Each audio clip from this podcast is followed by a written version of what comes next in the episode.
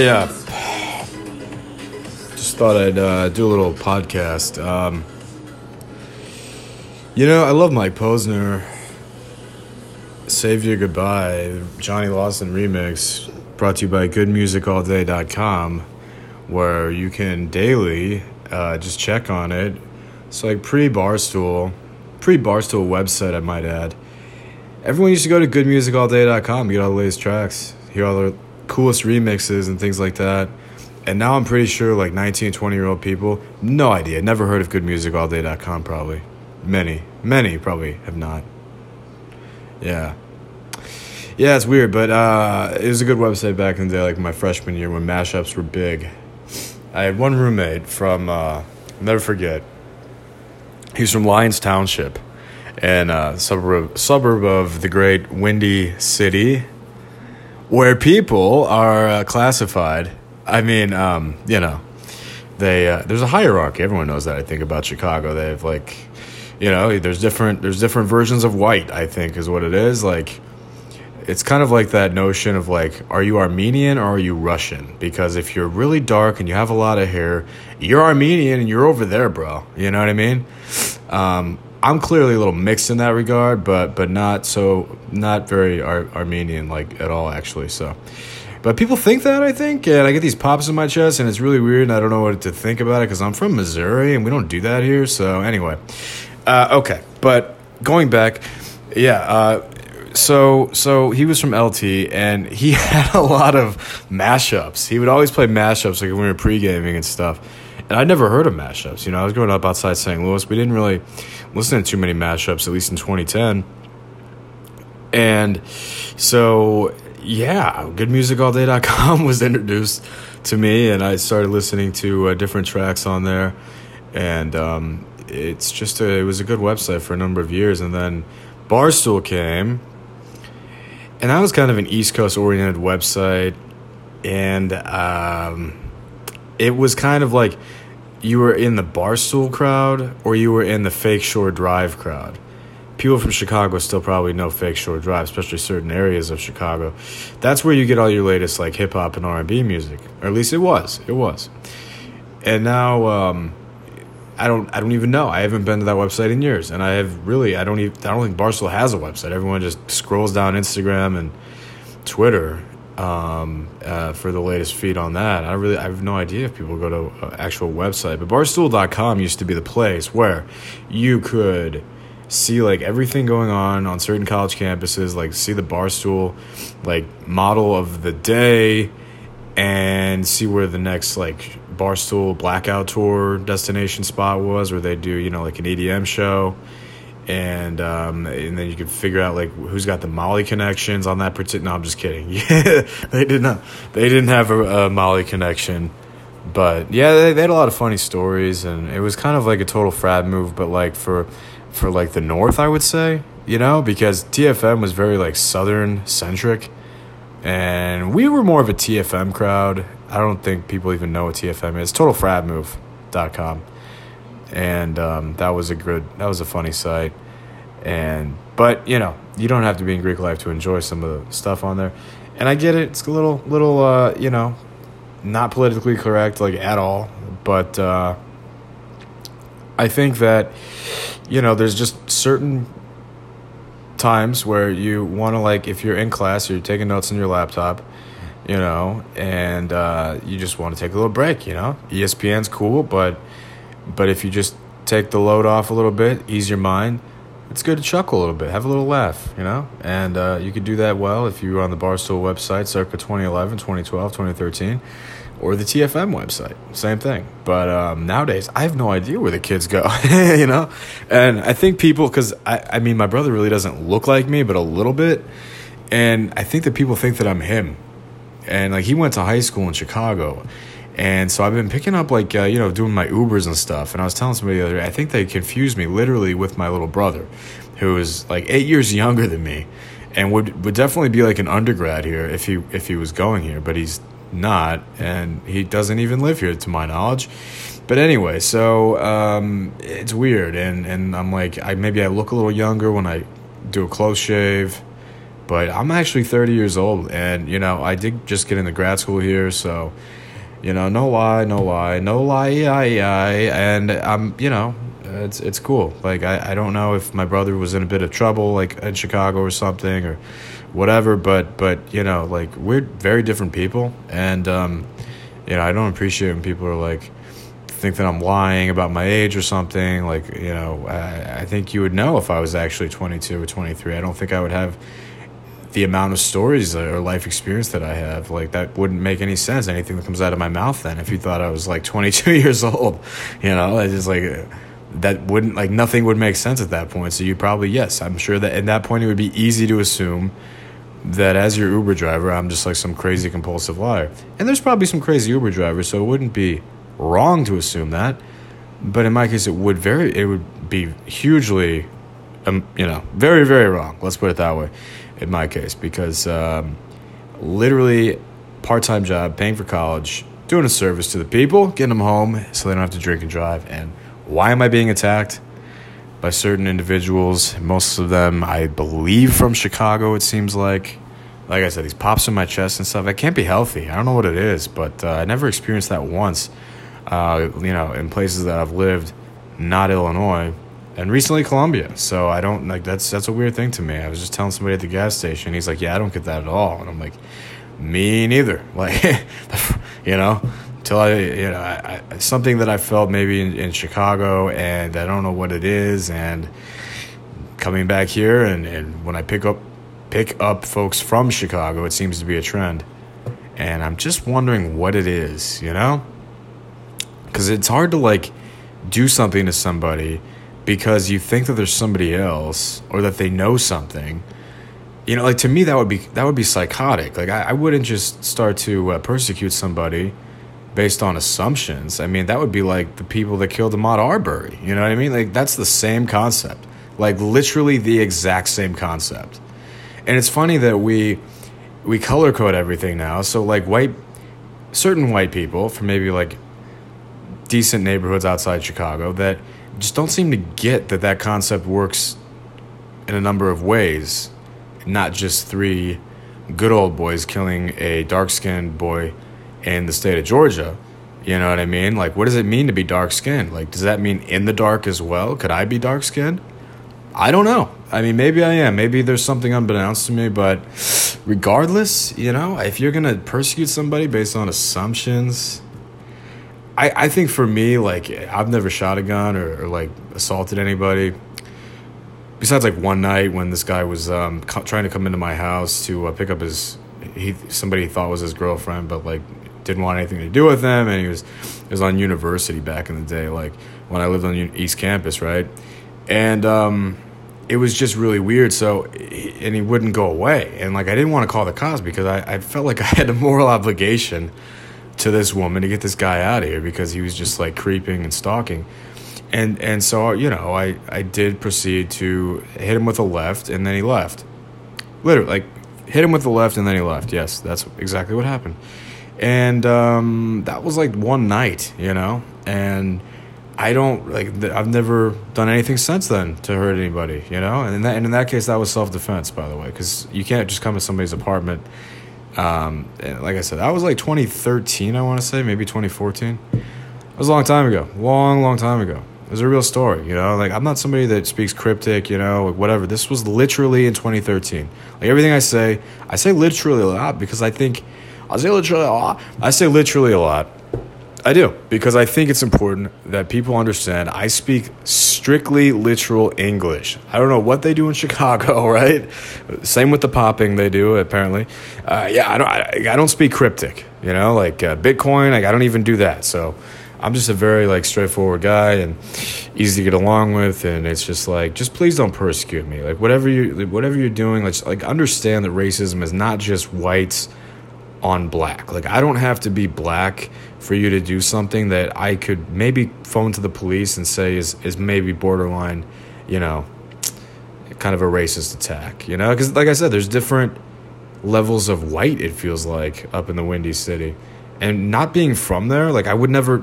I would never know that. And I don't think you want to treat your transplants like that, by the way. People that move there after they graduate college, yeah, probably not the best thing to do. So if you're like a 20, 19 year old girl or 21 year old, whatever, whoever you are, guy, girl, whatever, and you're from Naperville, Illinois, I'm talking to you. Like, just know people in Chicago have my back. Like, people with, with a lot more money than you or your parents.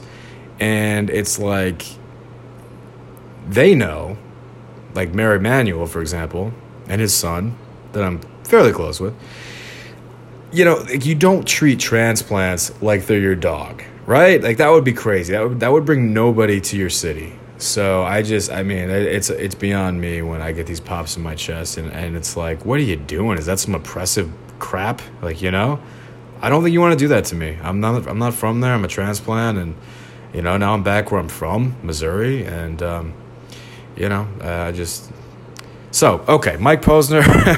I, I lit off with some Mike Posner. Um, had to had to get that off my chest, by the way, because I think it's important to note. So Mike Posner is uh, from Detroit, obviously Jewish, and he had a bar mitzvah, and I guess he's having a bar mitzvah reunion coming up in L.A. Uh, not in not too in the not too distant future. So I had this uh, yarmulke from his bar mitzvah, but I did not actually attend his bar mitzvah.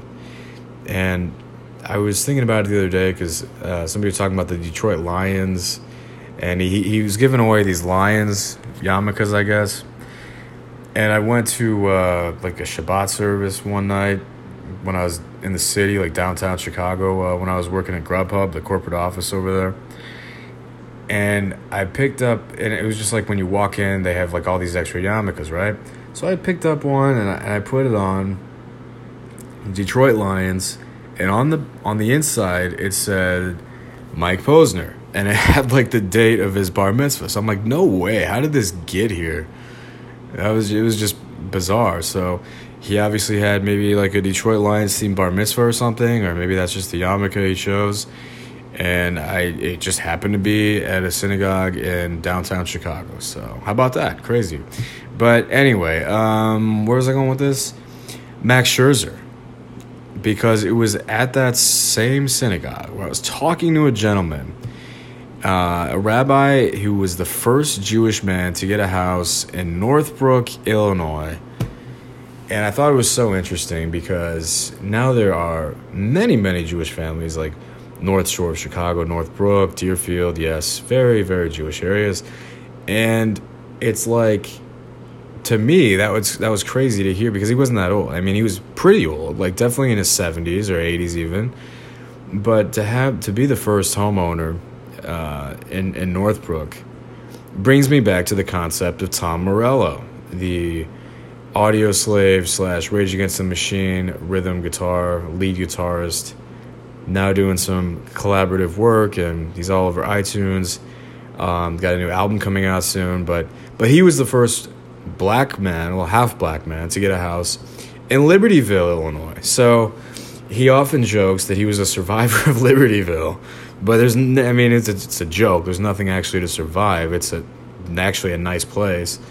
And but it, he was a trailblazer, right? In a number of ways, dating back to being the first half black man to um, to be in Libertyville, and then you know going to Harvard, probably one of the first Harvard um, admitted students from, I would say Libertyville, maybe at that time. I'm sure now there's probably a number of Ivy League people. It's a good place to grow up. But anyway, um, from what I hear, um, he also was able to teach himself guitar on his own while at Harvard. So I think that's a pretty big deal, and it's like to me, I think back to the Jewish man that I met at the synagogue in uh, downtown Chicago because it's like to be a trailblazer,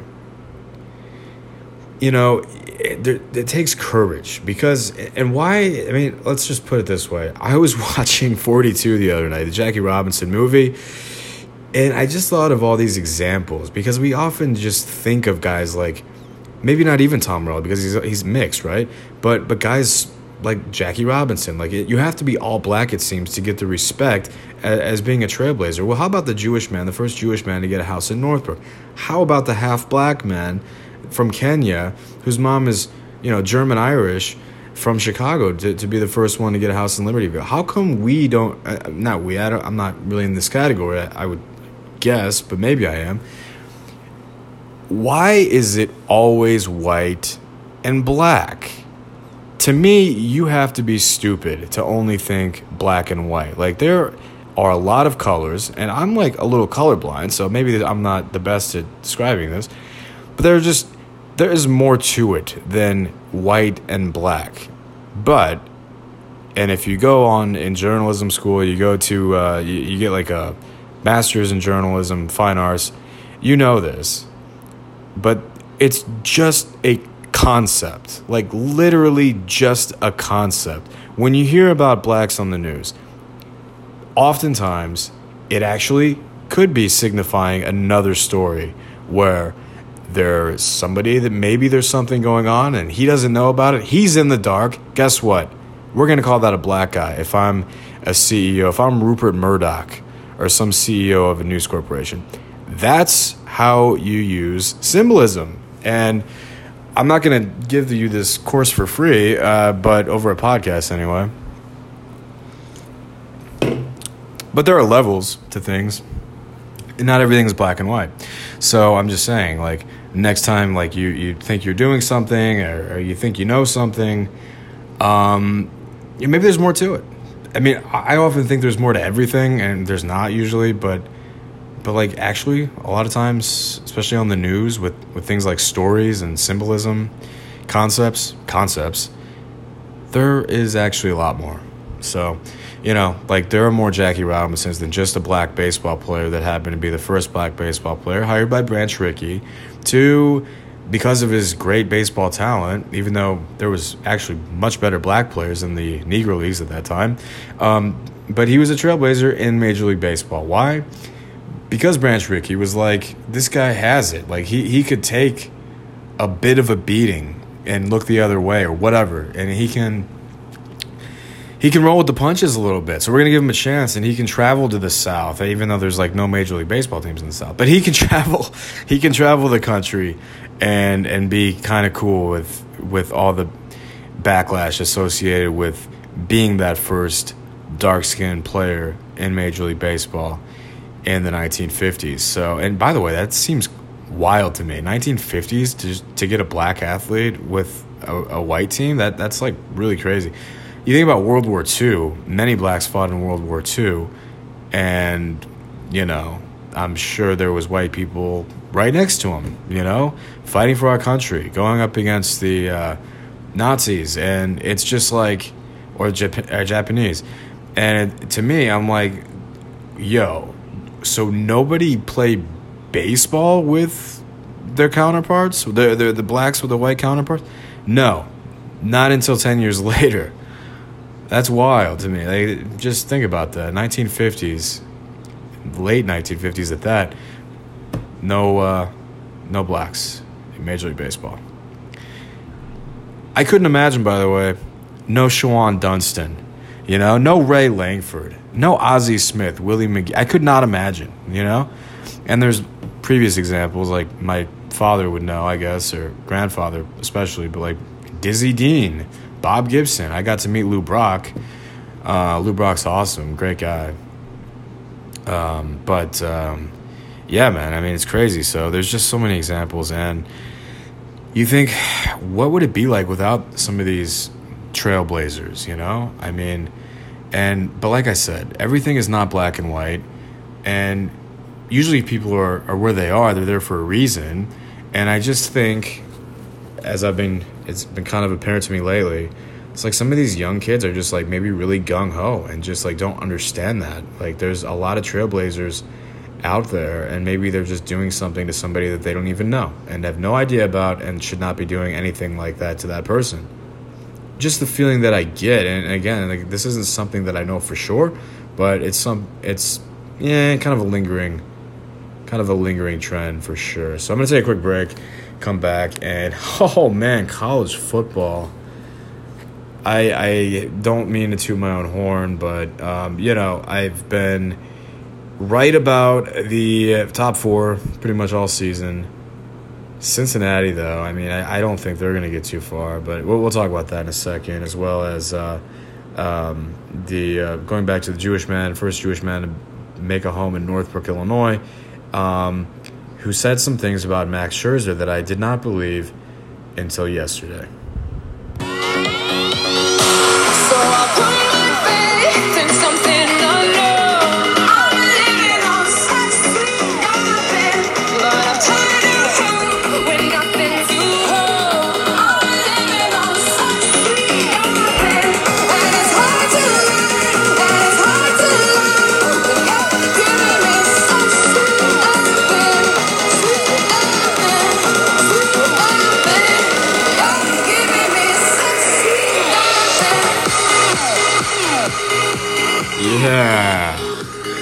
That Calvin Harris, Scotland's finest. It works out in many a gym in Pacific Palisades. Uh, I saw him a few times, but he's uh he's got a trainer he just kind of stays with. Same with Kevin Gates, by the way, who is not Islamic. I had a passenger the other day.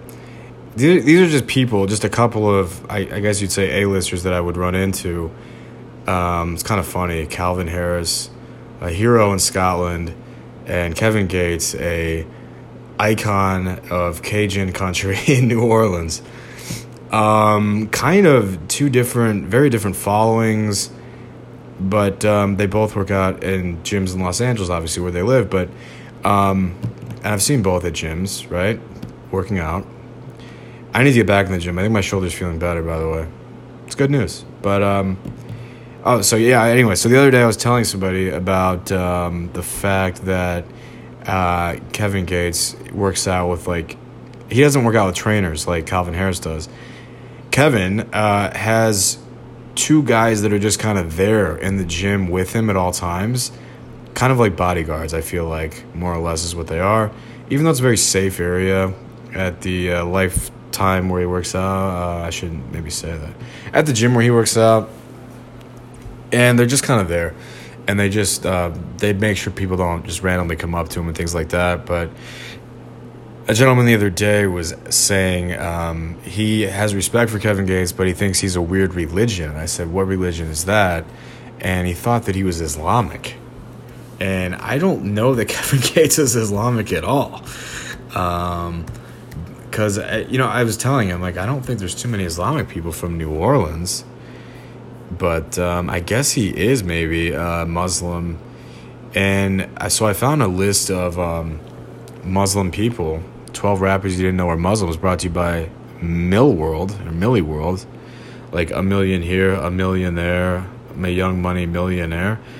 Yeah, and so there's a lot of uh, Muslims. Uh, apparently, I, I had no idea. Um, you know, like I don't know much about religion at all. Like I'm not religious. I believe in the greater good of people, and, and I think there is a higher power, and I think he's called God. But you know, here's the thing: Kevin Jerome Gilyard from Baton Rouge, Louisiana, home of LSU. He uh, he, I guess he toured Mecca uh, over there in um, Turkey, I believe, maybe somewhere over there. I'm not, again, I'm not well versed in religion, but he is a Muslim after all. Wow, crazy. With his wife, they're both Muslim, and so there's others uh, like Busta Rhymes, T Pain, Swizz Beatz, Lupe Fiasco, uh, Fredo, Q Tip, Lil Durk. I believe Lil Durk's uh, Chicago. Yeah, I don't know. Um, but that's crazy to me. So there's a lot of Muslims. I had no idea. And you know what I was thinking about the other day is like some people when they get some fame or fortune or just kind of turn their life around. And I think that's that's inspiring to kids and I think just like being before I talk college football, sorry. Um, and I think um, I, I think just like being in the spotlight it's like it, you want to set a good example and and show folks that like it's good to be diverse and inclusive and it's okay to you know be different religions and that's great and but it, it takes me back to that show um, erotica on uh, Netflix, and by erotica I mean Euphoria. Yeah, not not erotica. What the hell's erotica? I swear that was a show. Um, no, it's no. Okay, so Euphoria. Judd Apatow. By the way, Maud Apatow. Hope she's doing well. She has not tweeted in a while, so I was worried about her, and I told Judd on the Twitter. I I mean I don't know Judd, but I uh, tweeted at Judd and I said, "Hey, is Maud okay? Because you know I know she was going to Northwestern, and you know crime can be kind of if she goes down to the city, maybe you know, and, and she hasn't she's not tweeted lately. So I'm just like I'm just making sure she's okay, and because you know she could be like a little sister to me if you know I was at you know in Evanston currently, which I am not, but I could have gone to school there." Anyway, it's uh, it's something that I feel for like just women that are younger than me. That's why like, I, I do Uber sometimes, and it's like I'll stay up a little later on a Friday or Saturday night just to make sure you know the sisters get home. Like you know, that could be my little sister, and you know, I have a little sister. I want to be a good older brother and just be you know guy that can be relaxed. I used to take my girlfriend to class, you know, when I was an undergrad, and but with her what always there was always like six other people or like five other people and i would just drop them off at class even if i didn't have class. Or like for example one time i did and if i just didn't go to it that particular day because i you know maybe i had to work or something. And um or my internship sometimes would conflict with the schedule. I would just drop them off at class. And it's just because there are people on campus that like are unsavory and it, it, you know especially walking across campus at night no matter which campus you're on. I mean, there's some safer than others, obviously, but point is, I think that for like having a, if I had a daughter, but definitely like a little sister, like I don't want them walking across campus at night. You know, like it just like it.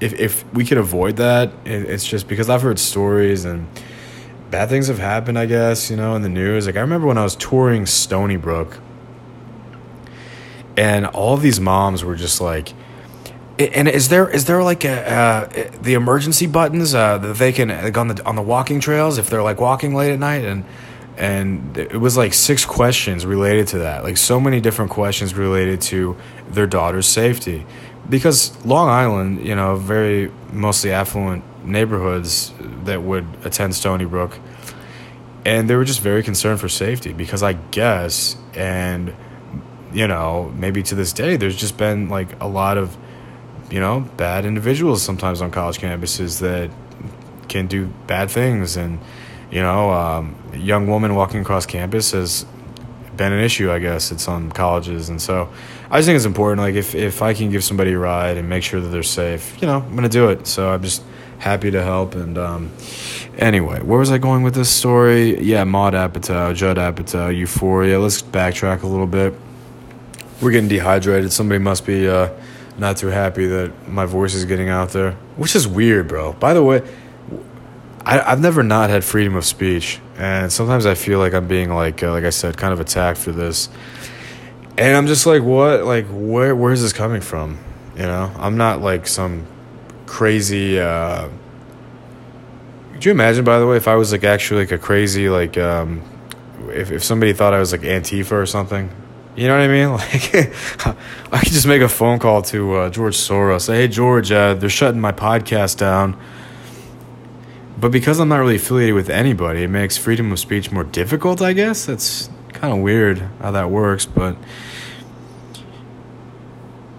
I was thinking of Euphoria, by the way, because there was a Muslim guy, like the main guy that's kind of the uh, sponsor for for the main character, which is, I guess, um, who is the main character again? She she's a great actress, like a big fan. Um, she's in uh, so many other things nowadays. Zendaya, and you know she was like kind of um, doing some pills or something, and I think it's by the that's such a good show for that reason. Because you have an opioid epidemic in this country. I mean, to this day, even with COVID obviously being a pandemic, there's still like I guess these kids are like not only smoking weed in major parts of the country and like a, a lot of just activity anywhere. Like weed is one thing, but I think when you do like the pills and the opiates, especially, um, as kind of portrayed by the character of Fez, played by Angus Cloud, it just shows like there's a really slippery slope there. I mean, it can get really bad. You start doing the opiates, you start looking for drugs in high school, you know, and so Zendaya is like trying to get sober. She's going to these meetings, and that's why I bring this up because there's a Muslim guy, her sponsor, right, played by, I believe his name is uh, Colman Domingo, Ali, right, and Ali's like Muslim now, but he wasn't always Muslim, and um, he wears like his Muslim hat and is just like a, a inspirational character trying to make sure Zendaya can rebound her life and get back in good graces with her, her mother and her be a good role model to her little sister. And ali's just everything kind of a lot of us would strive to be. And maybe that's kevin gates included. And like i said there's just something to be said for maybe changing religions or being more spiritual or maybe what they call in judaism is uh, Baal Teshuva, which is just like coming back to the faith.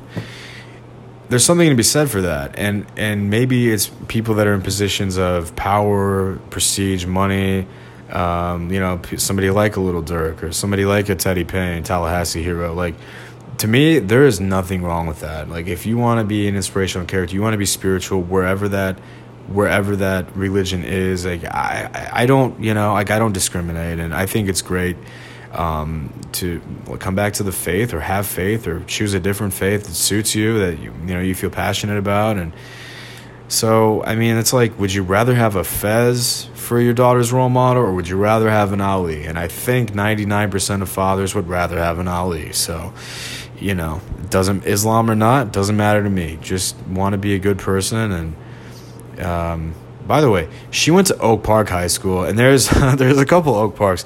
I guess my mother um, is uh, up in Chicago now. She moved. Like I was not raised there, like I keep telling people, but she lives there now, and um, whatever. Like uh, Oak Park is the name. So there's Oak Park, Illinois, and there's an Oak Park, California, which is very different. I'm pretty sure and it's it's kind of in the valley, and I, I didn't realize uh, it's kind of a newer high school. It's it's a really good school. So she went there. Uh, a kid I met the other day went there, and he goes to Mizzou. Um, but it's like it's in TO, so it makes sense. Like I, I was like, where the hell is Oak Park, California? It's it's basically Thousand Oaks. It's all it is.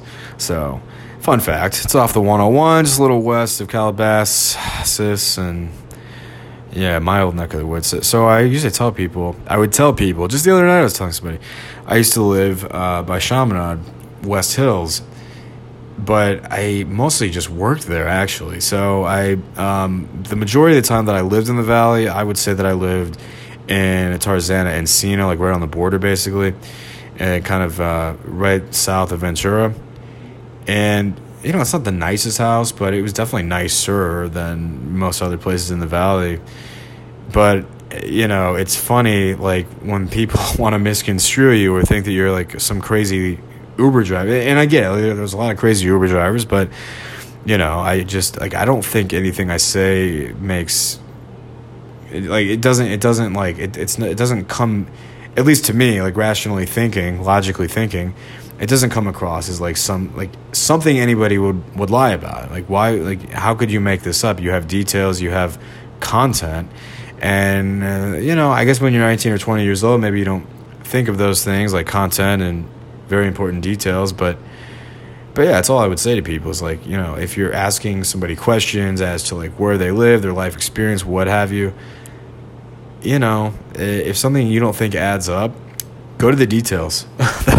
Generally, that is a good indicator of truth versus fake. So there's that. I still haven't talked college football, and it's been another 15 minutes. Damn, I'm not doing good right now. This is a, this is a terrible podcast. But if you're listening, I don't know. Don't, well, maybe don't stop listening. But um, okay, so And it's not live, you know. I mean, it's not like people are listening to me right now, but I'm sure somebody is because it's a small apartment complex, basically. All right, so um, the college football playoff. Take a quick break and actually break. I'm not really breaking anything down, and I don't. Got to be careful what I say, but I'm saying we're gonna talk bowl games and would you rather attend something like I don't know bragging rights in St. Louis, or would you rather go to Fort Worth for a game against Army? Well, that's a good one. I'll take a quick break and uh, talk a little bit about that because, um, yeah, it's just one of those kind of, I don't know. It's not. It's like uh, picking your poison kind of thing, but but you could have a good time at both. Yeah, I don't know how else to say uh, to explain it, but I'll do my best in just a second.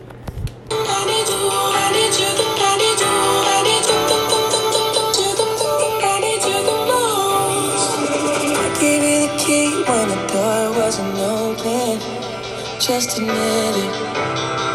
See, I gave you faith, turned you down. Yeah, love the it. Uh, I'm gonna turn that down. Skrillex and Diplo on that. Diplo, by the way, I guess was uh, planning a tour, but we're not sure where that's to be yet. Diplo, one of the first major uh, contributors to the original Barstool website, he had quite a few tracks come out, like I guess that time, like 2012, 2013, something like that. And uh, he, you know, that guy, as far as EDM goes, really a pioneer, like really a pioneer. The um, sound SoundCloud, you get, if you search SoundCloud circa like 2011, there's not that many people on it like there's today. Everyone has like so many different uh, what do you call it like versions. You know, like somebody will do like there's a major song that comes out and somebody will do like a voiceover for it. And I mean, uh, you know, whatever, record their own version of it, record their own version of it, and things like that. Diplo could be seen all over SoundCloud. I, I I don't know if he was like not technically a founder, but his engineers worked closely building it. Um, it's like my godfather, right? You know, he does a lot, but like it's it's like more in the infrastructure side of things, and so I never really know. And um, but anyway, so what was I saying? College football, yeah, college football. um, because no one wants to hear me talk about different regions of the country and and what they're doing there and what they're not doing there and things I don't know about, but just the feeling that I get and how it's important to stay safe and be a mentor and not do drugs. Yeah, I think those are all great things. But another great thing that brings people together is college football. That's why I love to talk about it. And I'm a big football guy over the years. Just, uh, it, I got to say, by the way, people ask why, why football. Like you don't really look. Some people, even in like high school, I had a couple uh, teachers before I started gaining any muscle mass that were like, "You kind of look more like a soccer player, bro." And I'm thinking, my because they were soccer coaches slash history teachers, those types, good guys, but and and um, I'm thinking to myself, you know, that's true. At that point in time, I did. Uh, I was a little slender, a little slim. I'm not anymore. Um, and I think the actual like the reason is I was just interested in football for whatever like for whatever reason. I was just very and I was good at it. I was very fast. And um, I think that through my parents' divorce, and this is a, a theme I think with sports in general, is like if you're going through a tough time, like at home or even in the classroom, you go on the practice field, you go on the on the on, on the diamond, on the court, whatever the case. It's just a sense of family, belonging, and you can take out all that kind of negative energy and put it to a positive light, positive showcase. And that's the thing about football. It's like a football family. It's like, you know, th- those are my brothers out there. And, and nowadays, brothers and sisters, I guess. But, um, you know, I mean, at least in the referee uh, fraternity, there's many, many women referees.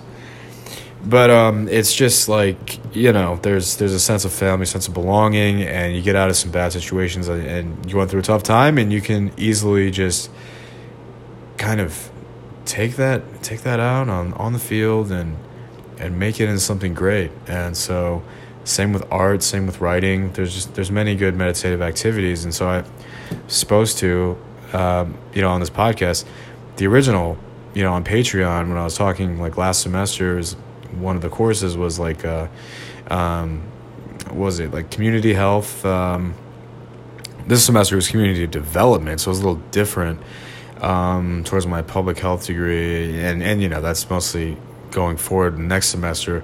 Probably have to go back to my original plan of like Sunday night, strictly health and a little sports, but but mostly I've realized on iTunes I've been just talking college football like I'm Paul Finebaum or something, and I don't mean to do that. Like I, I need to get back to kind of being a nice mix of both sports and health, or at least showing that you know there's a health side of everything. So here we go with the college football. By the way, craziness at the SEC championship. Some might say.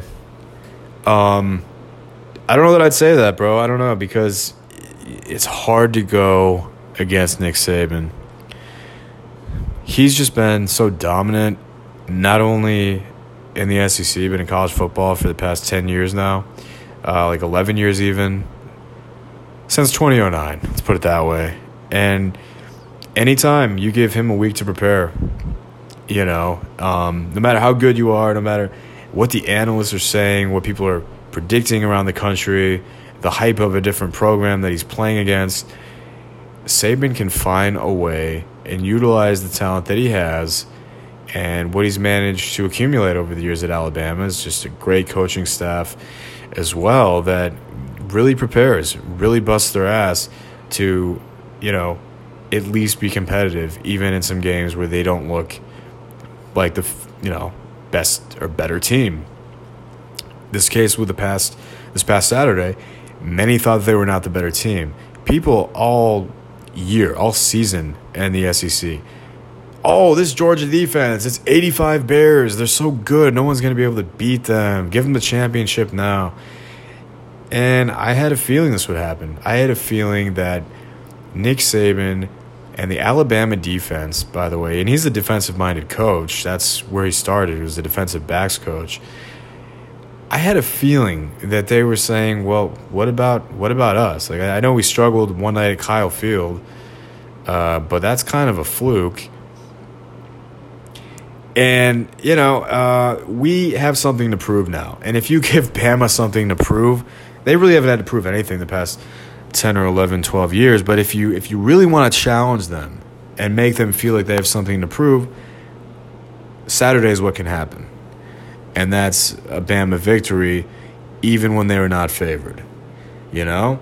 And it's just like they might have felt that way all season. Like how come nobody's talking about our defense? And the fact that we play in the sec west in 2021, which is a much more competitive brand of football than the East. Unfortunately, there's just it's a down year in the East. There's there's not really been anyone challenging Georgia, uh, maybe aside from Kentucky. And Tennessee looks a little better this year. Florida looked better for the first few weeks, and we know what happened with them. So it's like, you know. Uh, to me, it was it was odd to just give so much praise and I like Kirby Smart, by the way. I think he's a great coach. I think he's going to do awesome things there. But to give all of that praise to a team that is still yet to be, you know, SEC champion, yet to beat Bama, yet to really play anybody competitive in the West was just kind of weird to me. So, you know, and, and I know a lot of people were rooting against Bama. Like, you know, they don't want to see it anymore. It's getting old, you know. It's like, it's like Van Halen in the 80s. You know, you, just, you don't want to. Okay, yeah, great. How about Sammy Hagar, though? I think he could do a better job than David Lee Roth. I don't think so. But hey, some people might. I don't know. I'm just saying, like, it, it, there's some things that are good and that should be good. And, you know, they're, they're to keep being good, I, I guess. Uh, maybe, right? Uh, maybe. I don't know. It could be something.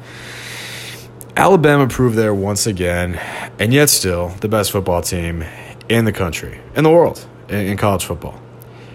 Michigan looks okay. You know, Saturday they had they had a good game. I think the the best game because the Big Ten West is shit this year. I mean, I, I was not a bad team. Don't get me wrong. It's just that Wisconsin was not very good, and that was the other decent team in the uh, Big Ten West. Really, the best kind of my idea of the Big Ten championship was absolutely the game as far as folks in the Big Ten are concerned, and that's Michigan Ohio State. That was two weeks ago. They look okay. They might be a bit of a dark horse to actually contend with UGA. Um, and I think that's the game. I think that that will be a very, very good playoff game. Um, and what bowl is that, by the way? That's technically going to be the um, Orange Bowl. Yeah, so that's in uh, Hard Rock. That's at Hard Rock Stadium in Miami. So that's really a great game. I, I think because they, you know, for the most part, evenly matched. Georgia, still a great defense. I mean, I, as much as I'm saying, yeah, like Alabama had something to prove. They were the better team, better defense, even uh, Saturday. Doesn't mean that th- it's not absolute, right? Like I say, it's not an absolute fact, but on that day, it was. And but Michigan's playing very good football, and I know that I saw their game film against Penn State, and I was saying, you know, I don't know how good Michigan is, but but then they kind of uh, shut me up a little bit against the Ohio State, and uh, that was kind of a surprise to me. But it was at the Big House, and and they did have a lot to play for because. You know, I, I think Connor McNamara is is a good quarterback. I think Jim Harbaugh's hungry. He's been there for so long, and they've kind of not been it, what I would say for him is like they've not been what a lot of people thought that they could be with him at the helm. So he's playing for quite a bit and maybe a contract extension.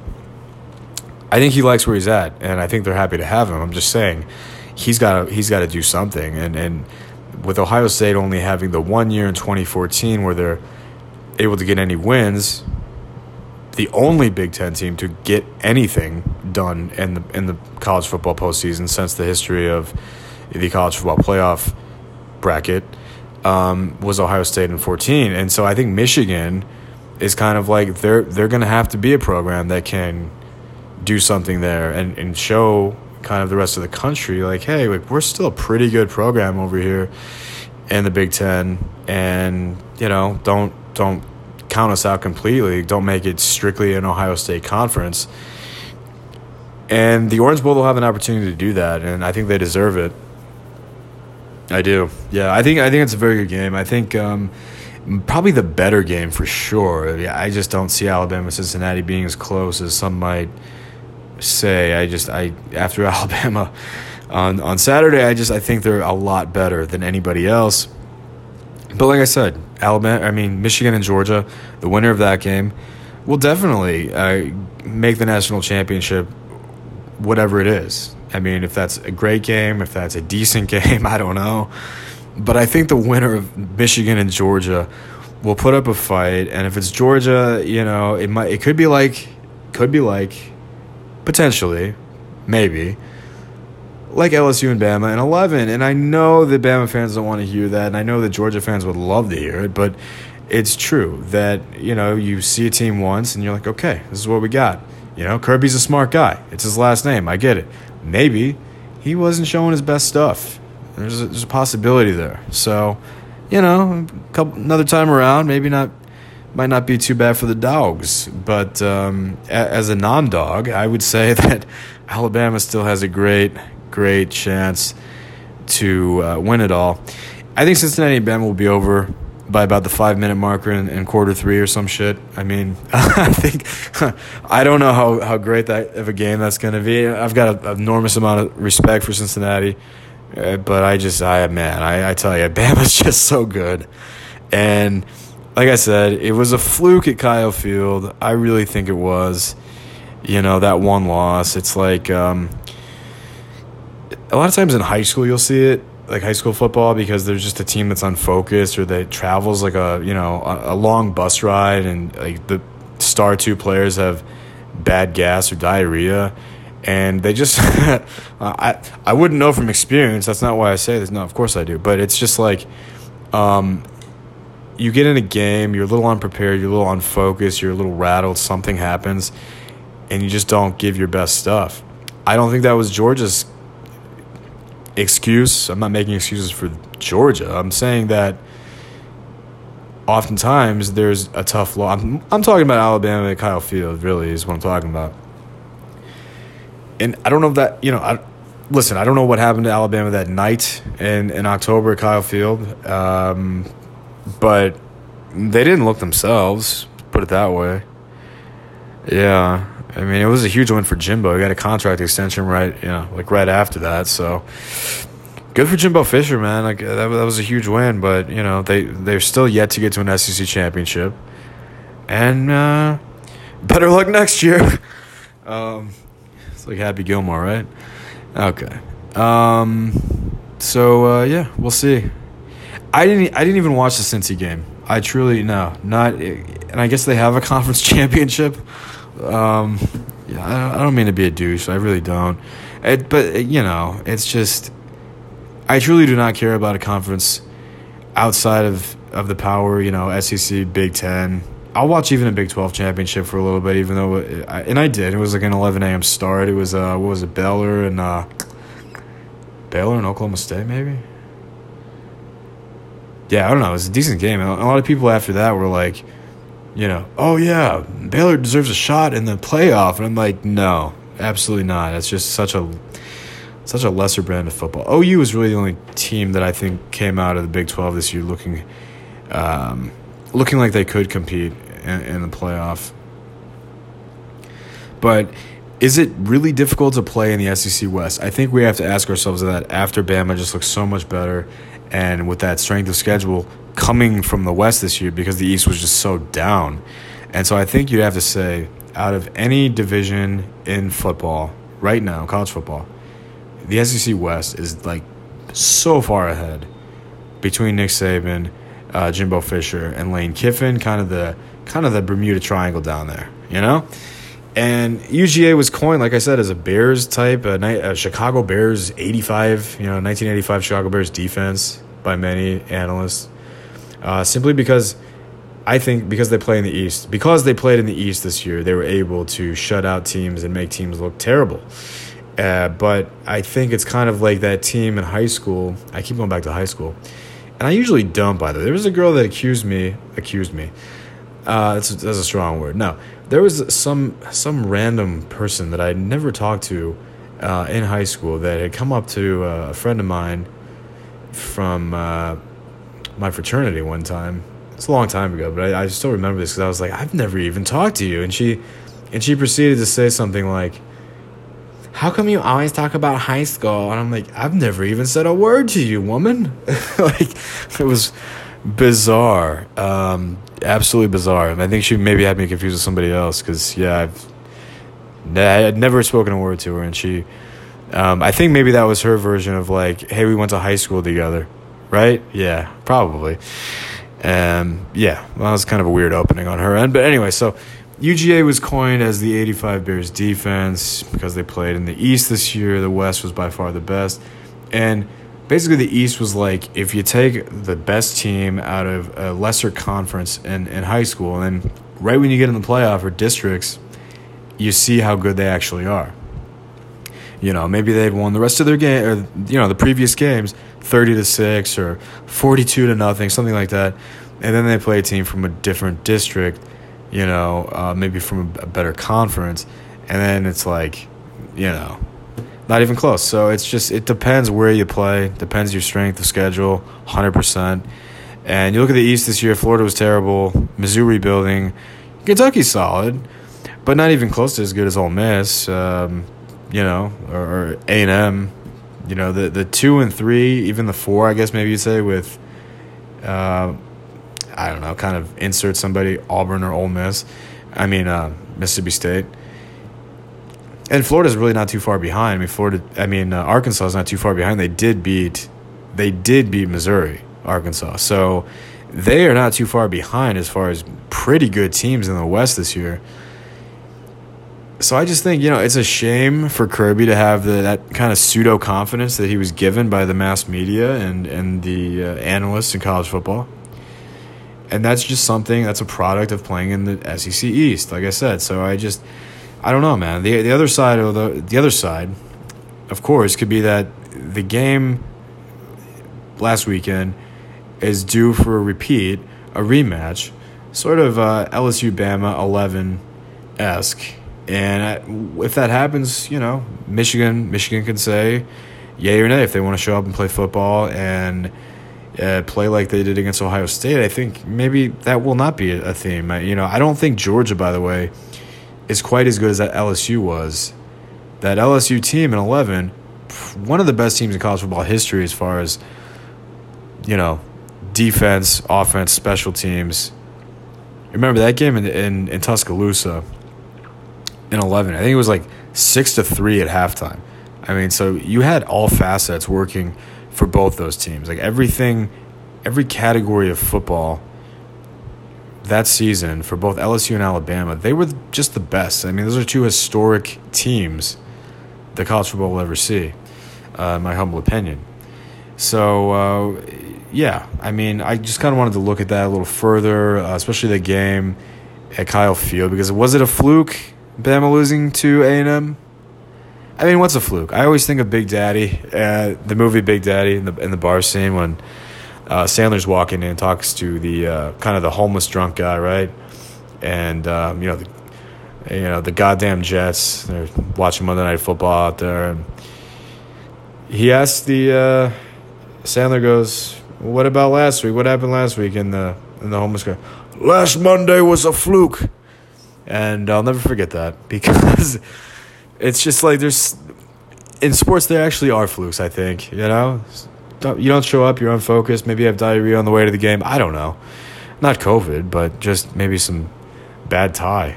I don't know. Um, interesting, they actually used to play on Monday Night Football. By the way, the Jets.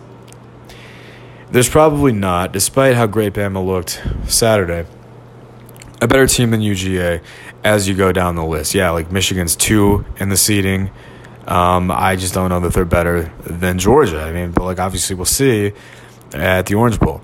Um, and I would like to see, you know, it'd, it'd, be great to know if Jim Harbaugh's if Jim Harbaugh's got uh, got a really good team or not. You know, how good is the Big Ten relative to our top two? You know, um, and I just don't think like if you can't beat Notre Dame in in twenty twenty one, like. Uh, I, I just there there's Cincinnati did beat Notre Dame. I'm not talking about Cincinnati, but like a team like Wisconsin, and you're trying to tell me that Iowa's got a chance to beat Michigan and the Big Ten championship. Like all I'm saying is the Big Ten championship said nothing, right? Like I, I'm saying the best team in the Big could very well be Michigan, but it's just like that that whole conference is down in my opinion, and you know um, I I wish Jim Luck, I think that's a great showdown. Kirby Smart, Jim Harbaugh, two great coaches.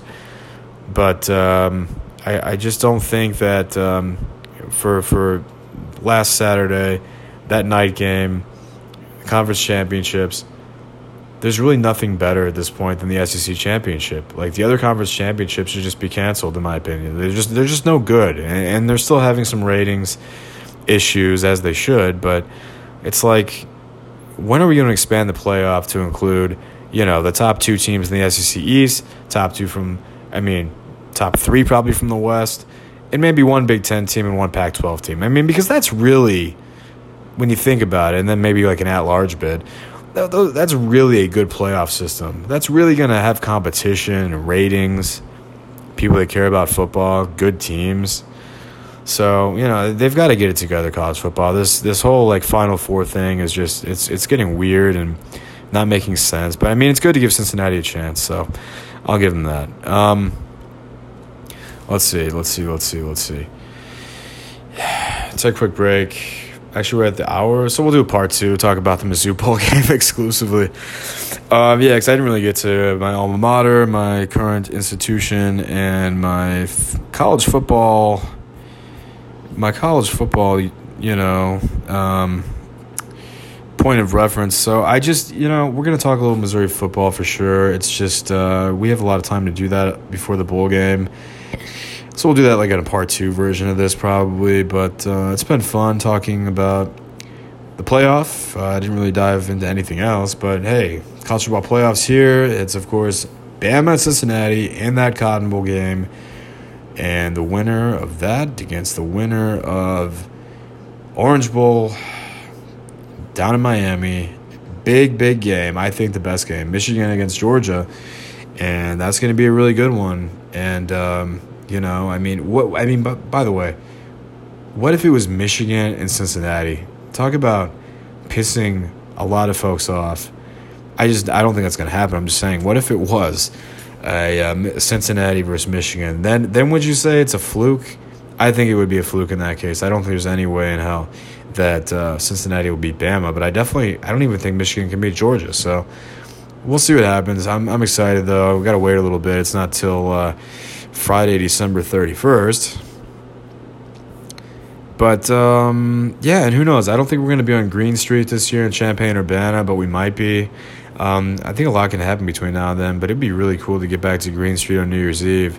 Uh, maybe a lot of people don't know what that is, but it's a great time, I'll tell you that. I might even do a podcast about that going forward.